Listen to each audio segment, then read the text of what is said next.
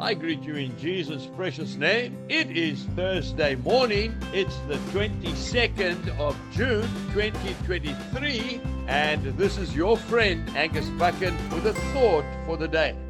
We go to the first book of Thessalonians, and I'm reading chapter 5 and verse 16. Just two words rejoice always. And then we go down to verse 18 and the Lord says, In everything give thanks, for this is the will of God in Christ Jesus for you. Maybe today you're going through a rough time. Maybe there are dark clouds around you and you don't know any way out. I tell you, the way out is to rejoice always, because if God is for you, no man will ever stand against you. Remember, if there's no storm, there's no rain. And if there's no rain, there is no life. I believe that when we get to heaven, we will still be able to hear gentle raindrops falling on our corrugated iron roofs.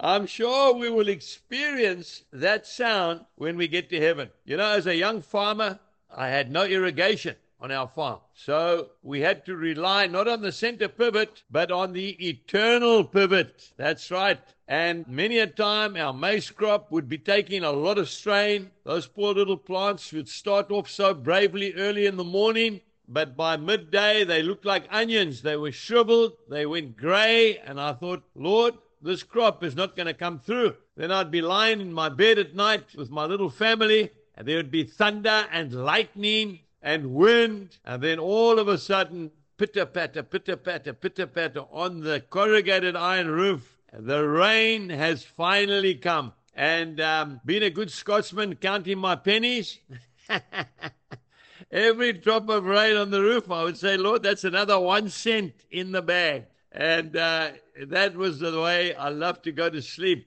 at night. I read in the, um, Streams in the Desert devotional the other day this beautiful little poem I want to read to you. The writer says, It isn't raining rain to me, it's raining daffodils. In every dripping drop, I see wild flowers upon the hills. A cloud of gray engulfs the day and overwhelms the town. It isn't raining rain to me, it's raining roses down.